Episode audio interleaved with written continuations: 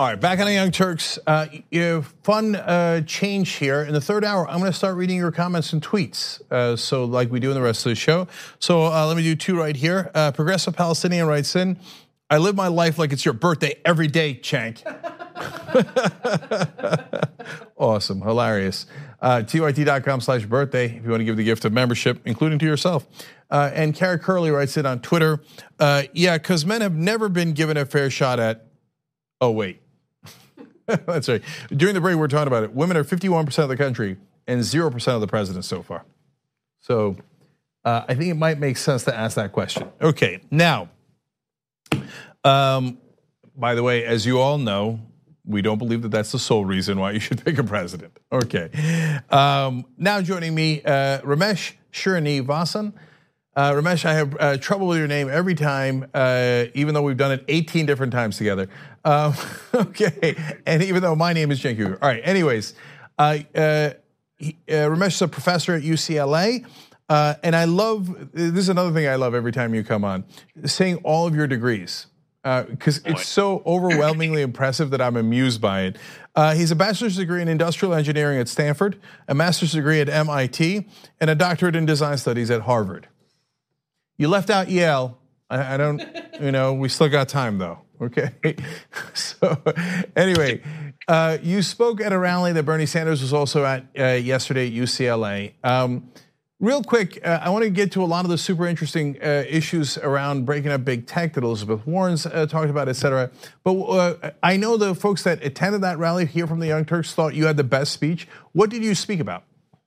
I learned my speeches from being on the Young Turks with you.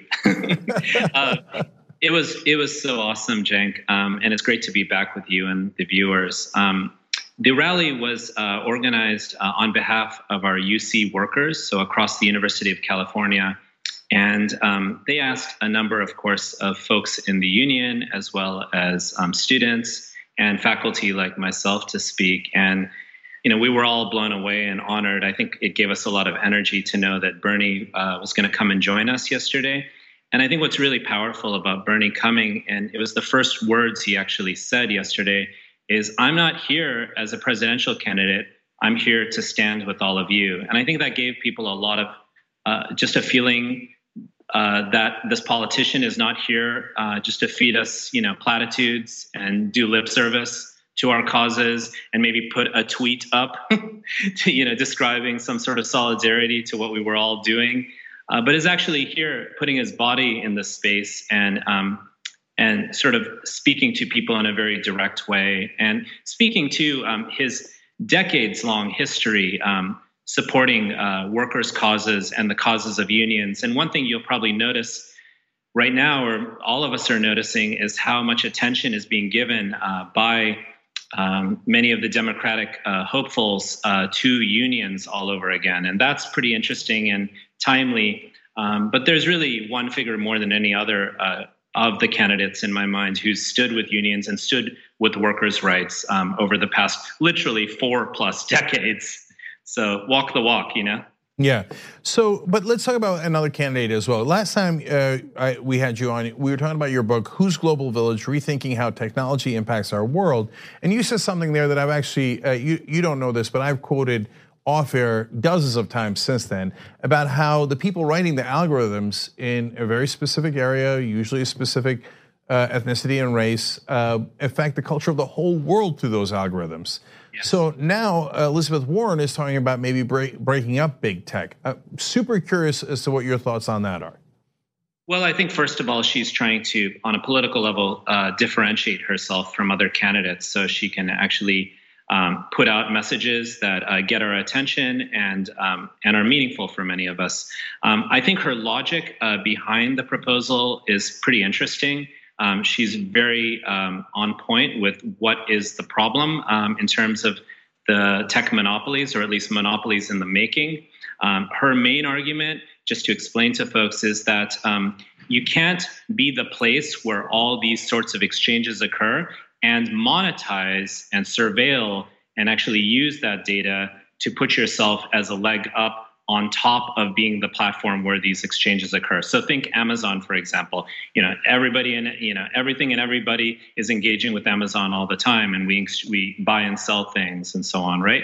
But what Amazon is also doing, which is far less known, is gathering data, the most granular, um, incredibly uh, incriminating and and deeply invasive forms of data around those exchanges. So by gathering that data, it's actually able to be uh, the lead dog with any industry it chooses and knock out any of the um, retailers that are advertising their products on its site because Amazon is not simply a retail place, an e commerce place. It's also the place where a lot of web based data and web services live. So that's her point. You can't be both. You can't be the platform and the marketplace and monetize that yet also gather that data so you're leg up on everybody else. Similarly, think about new industries, right? So, like Uber, for example, um, is is valuated massively despite not necessarily being a cash revenue positive business. And a large reason why is because the investors realize that the gathering of that data allows Uber to be a leg up on new industries and potentially monopolize those industries like automated cars, which we talked about a little bit last time, Cenk.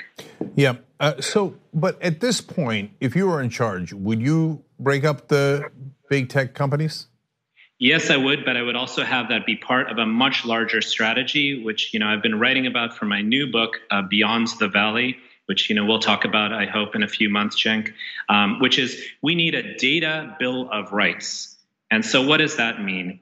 Well, anything you do, pretty much, Cenk, um, there's a digital footprint. There's data being gathered about you. And so, what I'm talking about is anytime you use your credit card, um, anytime, of course, you use your GPS, anytime maybe you post something online. Um, maybe you go to Rite Aid and get one of those discount cards at Rite Aid. All of that data goes somewhere, and all of that data can be bought and sold. So, much larger issue than simply the tech companies themselves is the fact that every industry imaginable is potentially growing and can abuse and exploit consumers and citizens based on their massive power over personal data. I mean, you know, we've extracted land, we've extracted labor, but imagine extracting every single behavioral part of your life through these 24 7 listening devices that we have.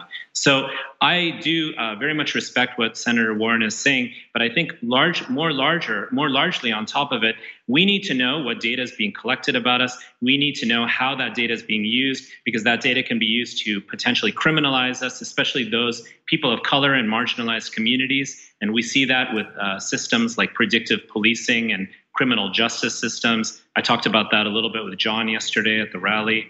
Um, so this is a much larger issue because what can happen is I can actually get a, a, deep insight into your life outside of Facebook as well, right? So it's not simply about Facebook; it's what Facebook represents or these other big tech companies represent. So in that sense, I really applaud what Senator Warren and her team are doing. I've talked to them a little bit about it, um, but I think it's just you know, scratching at the surface of a much larger issue, which is citizens um, of a democracy and of consumers. Um, as consumers, we need to know um, what this game is that's happening around us. Imagine every single thing we do with our phones has a middleman that's peering in the middle, that's using and exploiting that transaction or that form of communication for their own personal private benefit. And that's why we're talking about the wealthiest and most powerful companies in the history of the world when we're talking about the big tech companies. Yeah, I, I know others have talked about this plenty, but it, it really is amazing because the other day I, I, I, bought Life cereal at the store and I got an ad for Life cereal on my phone today. Yeah. I, I don't, that's amazing how they do that. Amazing. So, eh, eh, but I, I, I want to move on to another topic though before we run out of time. Uh, uh, I wanted to get your thoughts on how the social media cycle is affecting the 2020 elections. What's your take on that? So, you know, we have an Instagram celebrity in the making in Beto O'Rourke uh, running for president.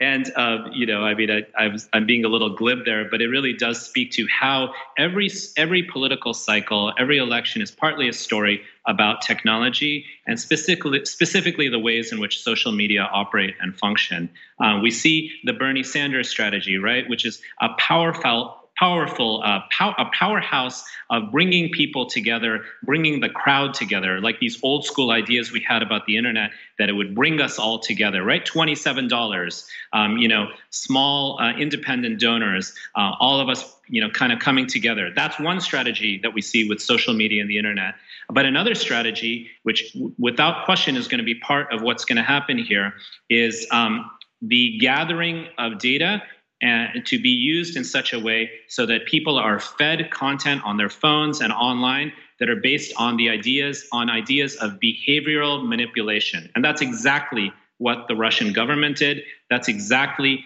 uh, what cambridge analytica did. And that's exactly why we need to pay very close attention to how manipulation can occur in a psychological sense, not simply demographic, in a psychological sense, right? Like, Cenk, I know you buy life, life cereal, but what if I know that you're neurotic when you interact with your kids at eight o'clock in the morning? And then I feed you content based on what I think your psychology is. So that's another part of this, right? Data, the internet can be used to bring us together, but it can be also used to manipulate us. And we can also see how millennial appealing candidates, and I'm, I'm a little concerned about Beto's impact potentially on the Bernie uh, kind of voting block with youth, um, can also bring people together. You look at the ways in which, you know, for example, Beto content is being shot uh, the kind of casual nature of it, it kind of looks like a Snapchat feed uh, or an Instagram live feed at times, right? And so these are all strategies. These are strategies of storytelling, they're strategies of data gathering and surveillance, and they're also strategies of bringing working class, middle class, you know, ordinary people together in a very democratic fashion. And the internet has all three faces to it.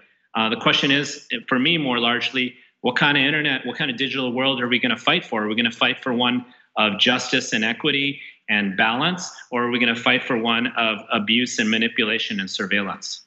All right, Ramesh, great to talk to you as always. Looking forward to your new book. And everybody check out Whose Global Village. Uh, I'm sure you can get it on Amazon. Um,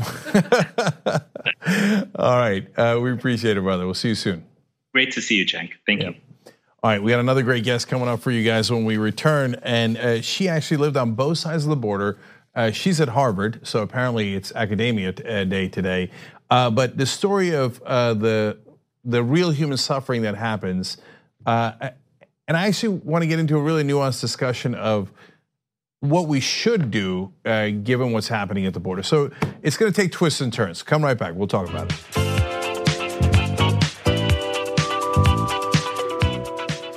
We're back on the Young Turks. You know, it's funny. During the break, they were running those uh, ads for more of our programming, and one of the ads was a fake audition we were doing. Oh no, we've been caught. Hashtag mastermind. Um, so another one was for behind the scenes, which you which is real. You can get it uh, if you're remember. Uh, tyt.com/join. And speaking of which, Phil writes in. And this is touching. In honor of my late wife, I am now an official TYT member. TYT is my place to not only get up to date news, but also lets me feel like I'm back sitting on my couch with my wife watching your amazing show. Thank you for everything. Thank you, Phil. Um, it's very, very uh, nice of you to say. And, you know, uh, last night on Old School, I was talking about um, afterlife. Uh, and so it reminded me of that. And uh, anyway, the, the fact that we can help you do that is it's it's wonderful. It's worth uh, all, all, that we do for, for stories like that. Thank you. All right, let's go to our next guest. Uh, now joining me is Ieva uh, Jusionyte. Uh, I'm so bad with names. All right, Ieva, how, how you doing? Very good. Thank you for okay. having me. All right. Now, uh, Ieva is a, a, professor at Harvard. Uh, she wrote a book called Threshold Emergency Responders on the US Mexico Border, uh, which you should all check out. So, Eva, uh, you were on both sides of the border, Mexican and uh, U.S., and uh, you were largely with first responders. So first, uh, I want to get into the nuances of the issue in a second, but first, tell us what you did and what you saw. So when I arrived at the border, uh, I already came there as a paramedic and volunteer firefighter. And while I was there in southern Arizona, I volunteered at a local fire department, primarily as emergency medical responder and also on the Mexican side at the Migrant Aid Center, where we were providing um, medical attention to people who have been who had just been deported from the United States or people who were still trying to get to the United States and they had all kinds of medical uh, issues from illnesses to injuries from traveling on the trains or being wounded by by trying to scale the border fence. Um, so yes, I sometimes I was crossing back and forth every day. Yeah, and uh, so you treat a lot of folks who got injured uh, through their trek to to come to America, um, and you know, I don't think a lot of us have a good sense of how arduous that trek is. So, what were the most common injuries, uh, and, what were the most common problems that they faced as they finally made it to the border? So, those people who were trying to come through more urban areas, such as these um, binational border towns, they had a lot of fractures, uh, leg fractures, um, spinal fractures, head injuries, because the fence right now is over 20 feet tall. So any fall from that type of fence usually uh, results in multi system trauma. But a lot of people also go around the urban areas. They travel with guides known as the coyotes through the desert. And then the journey takes so long sometimes, it's usually at least several days uh, sometimes longer, and people get lost, they get abandoned by their guides. They scatter into the desert when the border patrol chases them and get lost. And those people primarily suffer from dehydration, um, different environmental emergencies. In winter, it can be hypothermia because it gets really cold in the desert. In the summer, it's over 110, 115 degrees Fahrenheit. It's very hot. There is no water. They drink contaminated water, so they can get intestinal infections. Um, definitely, even even a, a, a splinter or a, a twisted ankle in the desert when you are several days from the nearest town um, can can can result in in death. And there has been, uh, according to the Border Patrol statistics, over seven thousand people who have died over the last um, I think, 20 or so years. 7,000 people who died? Okay. Yes, and that's, yeah, that's an underestimate. Yeah. So you write about tactical infra infrastructure uh, where they leave gaps in the structures in, in the rougher terrains. Can you explain that a little bit? So, tactical infrastructure is the concept that the Border Patrol uses for all the materials and technologies that they deploy in order to regulate movement, make, make it possible somewhere and impossible elsewhere. The border fence is the major component of the tactical infrastructure. And the design of the fence has changed. So in the 1990s and early 2000s, we had these this fence that was only 8 to 12 feet tall, but it was made from the landing mats that were used in the Vietnam War. It had very sharp edges, and people sometimes got their fingers amputated when they crossed.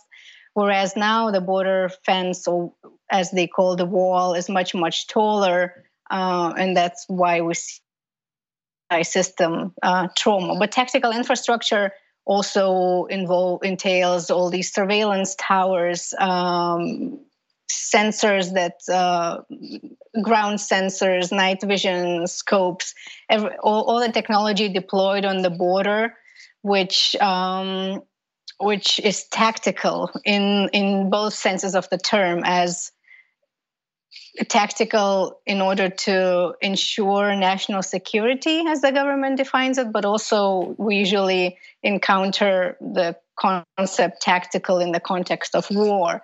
And what we're seeing in the borderlands is really war war on drugs war on crime war on terror and now war on immigration. And the tactical infrastructure is deployed there to mitigate all of these um, threats to yeah. to the country.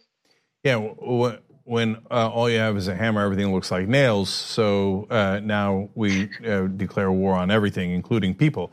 So um, but now let's get into the harder questions uh, because I, I, hear you on that. If you got a fence or a wall in one area where it's built easier to build, and hence it would have been easier to cross, and that's why they put the fence there.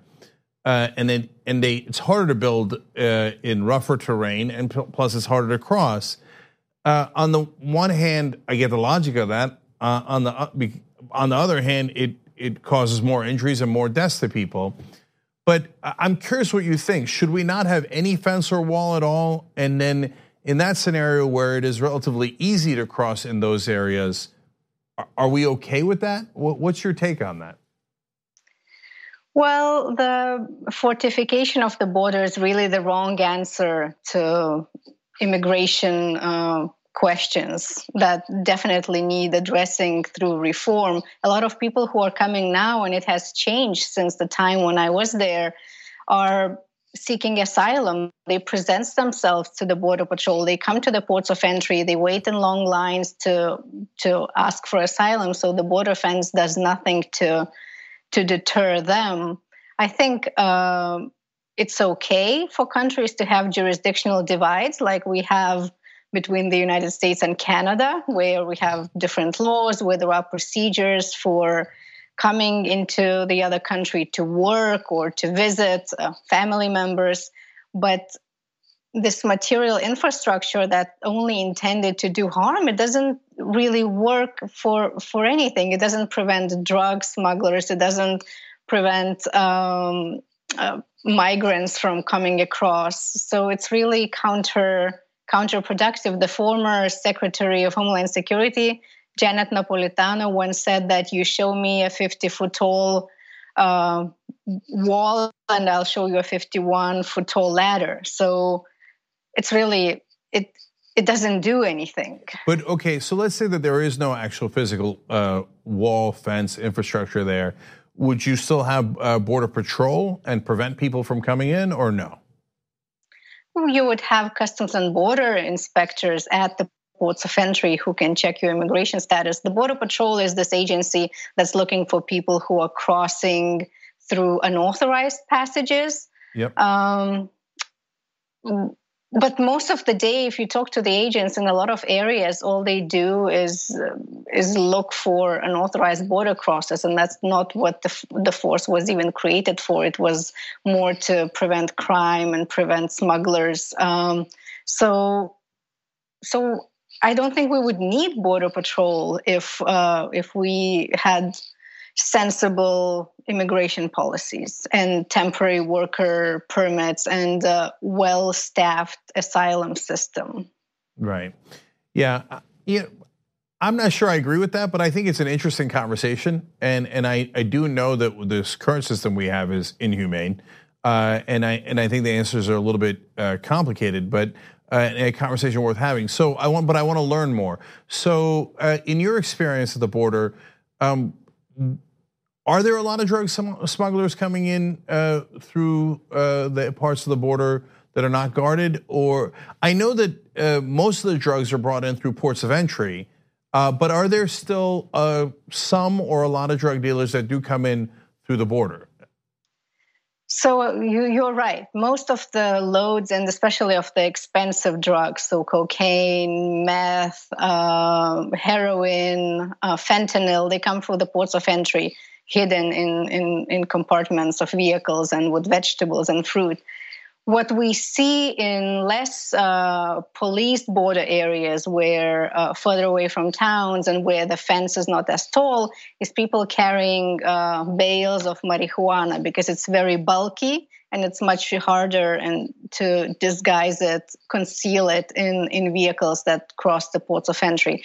But as we know, in terms of marijuana, as states continue to legalize it in, in, in different states in the US, it will this this the profitability of this business will uh, will will become well they, it will become less profitable. And we're already seeing a little bit of that. But as with all uh, illegal um, illegal activities it's very hard to say to, to know whether what statistics are telling us is reflective of reality because the only numbers we see is how much is being uh, and we don't know how much is getting through. Um, yeah I got you. So uh, all very interesting, and uh, and so Professor Jusionyte is an anthropology uh, uh, anthropology professor at Harvard, and her book is Threshold: Emergency Responders on the U.S.-Mexico Border. Thank you so much for joining us. Really appreciate it. Thank you. All right. Now, uh, when we come back, uh, we have the last half hour for members, and we're going to talk about two things. one, what am I going to do on my birthday? Am I actually going to relax? We're going to have a Jenks Day. What's a Jenks Day? For some of you have heard about that, and some of you have not. Uh, for some of you, that might sound a little scary. Anyway, we'll explain. And then apparently, we're going to dunk on CNN. So fun for everybody. Uh, if you'd like to sign up today or get someone else the gift of membership, tyt.com slash birthday. All right, we'll be right back.